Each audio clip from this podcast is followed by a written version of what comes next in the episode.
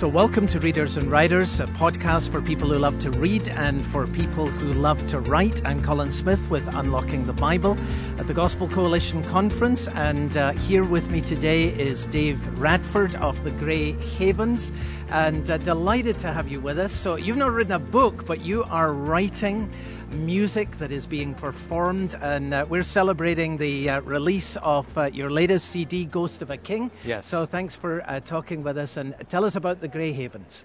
Well, first, thanks for having us. Um, we say that we write narrative pop folk music. Right.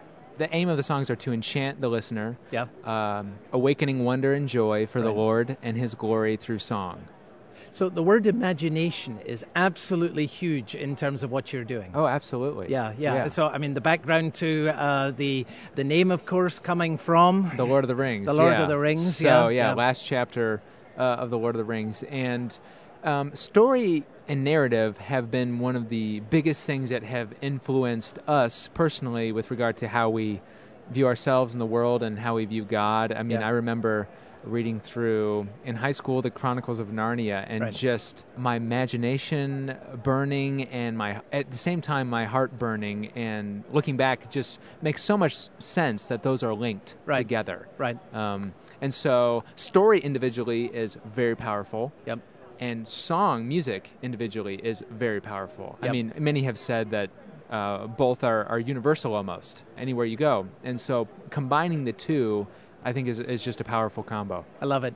Uh, so my world is uh, the world of preaching, and my favorite book on preaching is uh, Preaching and Teaching with Imagination by Warren Wiersbe. And Warren Wiersbe goes all the way through the Bible and just draws out the visual images. So exactly what you're trying to do Yeah. in relation to composing and uh, the work that you're performing and recording. Yes. And he has this great line. He says, I used to think that the human mind was a debating chamber. Then I realized that the human mind is actually a picture gallery. That is brilliant. Isn't that good? Isn't I that love good? that. Now you're doing exactly that in Yes. the sphere. I, I think about that in relation to preaching. You're thinking about that in relation to composing. So Yeah. tell us how you got into this. What was your background? And uh, Yeah. uh, uh, tell us that story. So, I mean, grew up as a pastor's kid. Um, I think I uh, became a believer when I was 17. So, I moved into college as a new believer, starting to get im- immersed really into good preaching. You know, I grew up with great preaching. My dad was a, a pastor, uh, grew up in the PCA, and, and every week I'd be hearing the gospel. And, and so at 17, it kind of s- sunk in finally. And uh, his sermons, as well as sermons that I listened to when I was supposed to be doing homework in college, I'd be listening to Tim Keller, whoever else, and, and taking notes kind of studiously. So maybe I should have just gone to seminary. So kind of stockpiling good things, Right. Um, and then getting into songwriting just kind of by happenstance. So I say that sermons and good books in the Bible teach me what to say, Right. and stories teach me how to say it Right. just because that's that's just naturally um, kind of how my my own inner workings, my mind's eye, and my, my heart work, and so it, it was just natural when I took pen to paper and and strumming the guitar. That's just naturally the format that it came out. Now it was horrible at the beginning, but everybody has to go through a horrible phase with anything. everything anything. is horrible at the beginning, right? exactly. even even now, uh, even now going into songs, it Yeah. takes. I just was writing for. We're making a new record and. It, it takes me about seven or eight pages of just chicken scratch front and back Right, to yeah. get any like a verse, a single Right, verse. yeah. Uh, and so yeah, it's hard work. Yeah, so uh, uh, talk about the creative process. I mean, Okay. uh, folks who um, are listening to us uh, are writing blog pieces. Um, some people are writing larger, more extensive things. We're all wrestling with how the imagination gets kindled and, Yeah. and what it actually looks like to come out with something that's creative as opposed to just prosaic. So, a couple things. Um, just as I'll start with practical, maybe move backward to uh, a higher level. But practically, something that helps is saying you're going to do something publicly. like, like with us right now, if we didn't say like Yeah. we're doing a Kickstarter for this project, if we didn't say we're making a record, Right. By this time, That's- I don't think I'd be writing right now. Yeah, you know, if there wasn't Sunday, I'd never complete a well, sermon. exactly- It's, it's the same principle. You've got to have a deadline. So Yeah. having that definitely helps, and you'll find that you'll get inspired real quick, or Yeah. at least you'll be putting in the time. That's really helpful because there might be a tendency for creative people to say, I must have total freedom, and if you give me a date, then that's going to inhibit my freedom. What Yeah. you're saying is that without some kind of structure and some kind of uh, deadline, Yeah. uh, nothing actually get, ever gets produced. You know what? And it was actually um, Andrew Peterson. So he lives in Nashville as well. Is a great songwriter, and he told me recently that um, just as far as a money thing goes, as an independent artist. You're, you're forced to keep going and, Right, and yes, being on tour yeah. a lot and You've got to make a and living. He, and he said if I didn't get my start that way, he's 20 years in, but if if he didn't have that as a pressure, he wouldn't have done all the great things maybe that he's been able to do, writing these these uh, children's books, Wing Feather Saga, and uh, which everybody listening should should go by and read. But Right. um, and all these things that he's done have have been kind of a product of necessity, Right. uh, by just just the pressures, even from a financial thing, let alone deadlines. So Yeah. I think those things, as a first parameter, help. Um, but as far as getting into the nuts and bolts of the creative process, for me, I'll just paint a picture of what it looks like, and then you can take it or leave it, kind of a thing. So for me, I'm always stockpiling Right. sparks of inspiration That's brilliant. Yeah, yeah. into iPhone notes. Huh. Um, lyrically, iPhone notes, and then voice memos melodically. Okay. So I have these two databases all year round of um, typically once a day. So I'll get a spark, either usually when I'm reading uh, the Bible or a book or something. And all I am is really a thief that I'm going through. Uh, Somebody else said this, Matt Boswell, and, and I resonate with that. You're just a thief, and you're picking and Yep. taking these phrases Yep. that spark your imagination, and you're just writing them down Yeah. so that when it's actually come time to do the hard work of sitting down and writing something, you at least have some kind of past inspiration. Whether it inspires you now is is another matter, but you've at least at one point been inspired by these things, and they can help you on your way towards um, getting started, which is really the hardest and part. you can't predict when they come. I No. mean, I, uh, yeah, yeah. no, yeah. and at this point, hence the stockpiling, Right, yeah, because gone are the days when we're just doing it as a hobby. We really need Right. to right. be doing this as a discipline. So Right. here's one more thing, uh, just as a practical thing. I doubt, at least for an artist, uh, and maybe maybe as a, a, a pastor slash writer, I, I doubt that it's feasible for a lot of people to writing for the projects every day all year. I'm a believer in seasonal writing. That's good. So because the way that our lives our lives are set up, at least on the road, is we're months on the road Right. then we're we're off. We're making a record, Right. And then we need to be booking our shows for the next time, and then maybe there's a season of writing. And so Right. I I think that there can be seasons of intensity, and that's okay. Now you should maybe be doing little things every day, but but when you're It's really so interesting. in, I had a conversation with Keith Getty uh, just a few Yeah. weeks ago. He said almost exactly the same thing. There's a structure to his year. Now, of course, some of that is there are times of travel, there Yeah. are times of being in other locations, Yeah. but there are times that are particularly, this is when I have to get something out. Yeah. And uh, I give myself to that work. and I think it's helpful for just your, to give yourself permission, Right. to not feel like, oh, I didn't write for three Right, hours yeah, today. I'm right. I'm failing.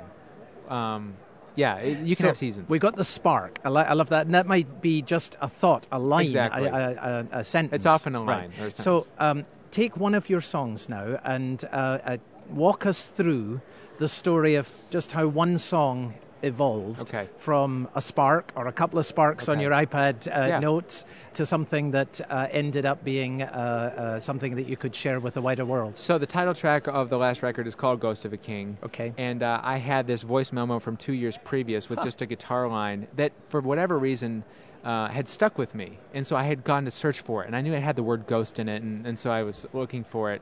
And that's another thing, just as an aside. Some people say that the good stuff sticks, and so I went back and all Two it- years two years previous. previous. So I had gone back and, and was listening to that, and uh, it just had the main, the guitar line and the first few words. It just said "Met a ghost of a king," and I was kind of like, "Wait, Met of a ghost of a king? What? You know, like w- what's after that?" And so I would say this: first, it starts with the music, so just getting some kind of music background for me in a songwriting creative process environment. But then it's about word flow over subject matter to begin with. So I'm not trying to say anything at the beginning.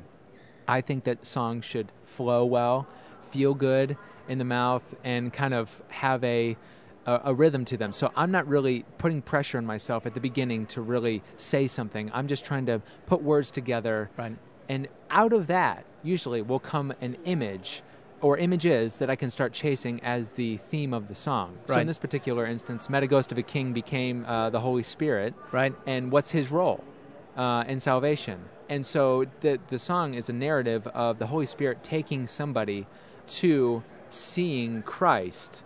And at the time, I was listening to a John Piper sermon series on the new birth. And so that was immensely helpful. So all of these things kind of came into play and, and creating this narrative, uh, this structure. But it, it takes a long time. Dave, I just love the fact that what you're doing comes out of a profound engagement with Scripture.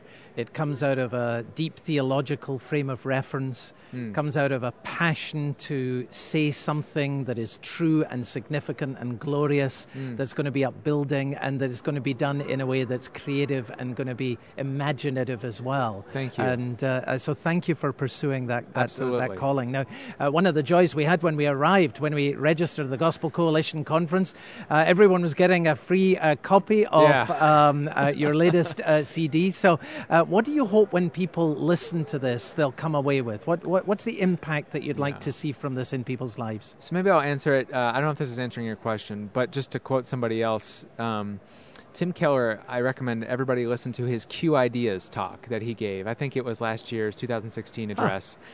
And he talks about how Charles Taylor has this book called uh, Living in a Secular Age. Right. And he basically says, with the Renaissance and the Great Enlightenment, what was an enchanted world Yes. became disenchanted with the introduction of the language of science and Yeah. and being able to name something in a scientific way took away its enchanting properties basically Right. but we do live in an, an enchanted world that, that god made and, and is much deeper than just a, a scientific name so so basically he's arguing somebody asked him you know what, what does it mean to go out into the world as a christian in the workplace and, and in your craft? And he said three things that i really resonate with. Um, and the first is to enchant so re-enchanting a disenchanted world. Right. so that's what we're trying to do one thing. That's a distinctly christian thing. Another one is resonating. So if you speak truth if you if you're speaking in line with what scripture says you're going to resonate uh, with people because our dna is image bearer Right. of god. Right. Um, and thirdly which i haven't heard a lot but i really like is defy Yeah. and so you're you're defying people's i guess sinful nature Right. um, within that and so those three things together you can take that to any job you do not just the arts but any job you got in the world and you enchant defy and resonate with the culture around you and i think that's a recipe that that follows um, Jesus' life and, and ministry, and you see him doing that all the time. So I think so. A long way around uh, the house to show you the doorknob, but the um, the answer to your question is, I we hope that people will be enchanted with the music and they'll, they'll be awakened to the wonder and reality of, of Yeah. who God is. Well, I love what you've done. And uh, I think that by God's grace, that's going to happen in the lives of a lot of people uh, through your music, through what you've produced already, and what by God's grace you'll produce in the future. So Thank you. thank you for what you're doing, David. Delight Absolutely. to spend this time talking yeah, with absolutely. you. The Ghost of a King. Yes. Ghost of a King. And uh, for more information about that, uh, check out unlockingthebible.org. Dave, thanks for being with us Absolutely. today. It was a pleasure. Thank you. Met a ghost of a king on the road when I first fell. Fire burning to my knees, to my knees I fell. Met a ghost of a king on the road. Words of fire. He said, You are a lonely soul with a heart of stone that rakes against your thirsty bones. Such a lonely soul. Said I can show you what can save you, but we need to go. Where no chariot can take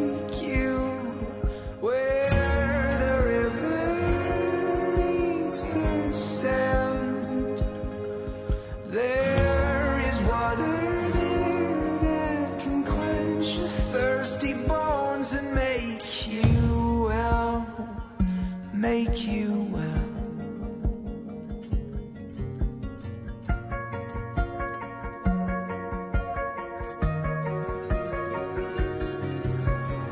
So I followed the ghost of a king with every step. I tried to see beyond for trace the riverside, but restlessness was my prize.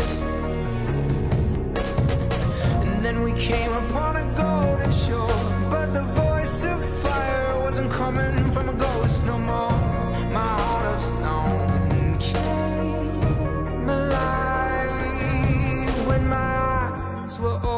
Opened up. And I saw that I had come where no chariot can take you. Where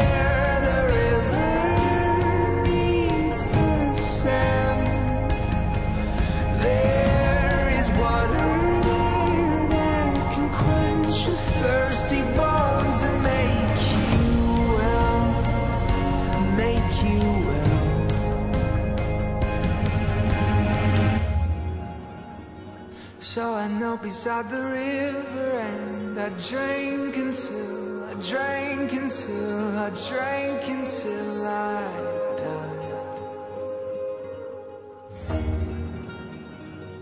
But something in the water must have brought me back. It brought me back. It brought